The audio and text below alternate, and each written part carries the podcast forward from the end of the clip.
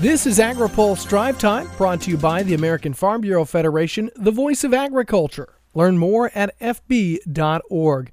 Good Wednesday afternoon. I'm Ben Nuelle.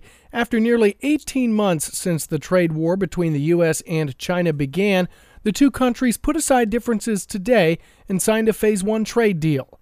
President Donald Trump says today the change begins. A lot of people thought this deal was just a simple deal for the farmers are going to get 50 billion. Remember I said, Lindsay, they have to go out and buy larger tractors. China was doing 16 billion dollars with the farmers. And they stopped. Why not? You know, they're in a negotiation.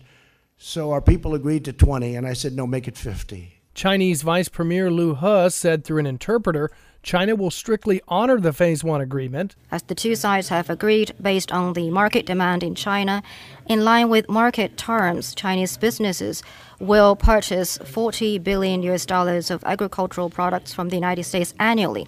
If the demand is strong, the companies may buy more. To make it happen, the two governments need to foster a sound market environment for businesses to expand trade activities. Documents summarizing the agreement confirm China has agreed to purchase at least $40 billion in U.S. farm products annually over the next two years. The deal also encompasses agreements on intellectual property, technology transfers, and currency manipulation. However, it does not eliminate tariffs. Trump said the tariffs will be lowered but remain in place until a Phase 2 deal is reached. Read more in Bill Tomson's story, including an eight page summary of the agreement on agriculture at agripulse.com. Farm groups praised Trump for reaching a Phase 1 trade deal with China, but want tariffs removed. Kevin Scott with the American Soybean Association says changes outlined in the Phase 1 agreement are encouraging. We have uh, fantastic uh, relationships with buyers in China and we have not had great follow through with uh, with some of the things that they've agreed to. But uh, this looks like it has a little more teeth to it than what we've been used to. Like I say, we have not had an agreement in the past, and uh, this is uh, this is an agreement that looks like it has some teeth. National Pork Producers Council board member Craig Anderson says the deal is a good first step, but tariffs should be removed. If we could get that uh, permanently excluded from U.S. pork and all the tariffs and uh, the trade barriers for at least five years is what we would really like to, and then that would give us more of a surety. U.S. pork exports continue to be suppressed in China because of the country's 60% punitive tariffs. Leading Democratic presidential contenders barely mentioned agriculture in the CNN Des Moines Register debate held at Drake University in Iowa's capital city Tuesday night. This is the final debate before the Iowa caucuses February 3rd.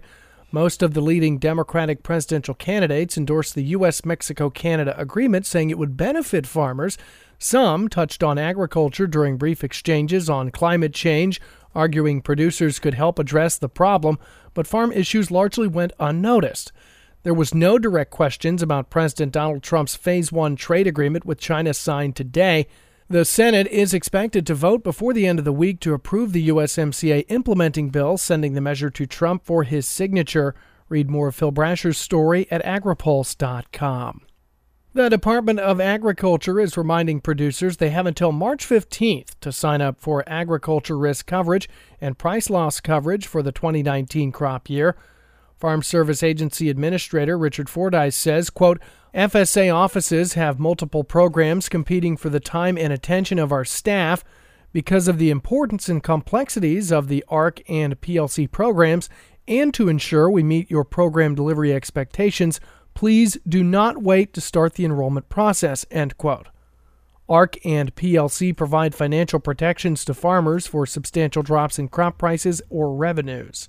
Some 200,000 producers have already enrolled in ARC and PLC to date. USDA is expecting 1.5 million producers to sign up. That's all for today's Drive Time, brought to you by the American Farm Bureau Federation, the voice of agriculture. Learn more at fb.org. For more agriculture, trade, environment, and regulatory news, visit agripulse.com. In Washington, I'm Ben Nuelle.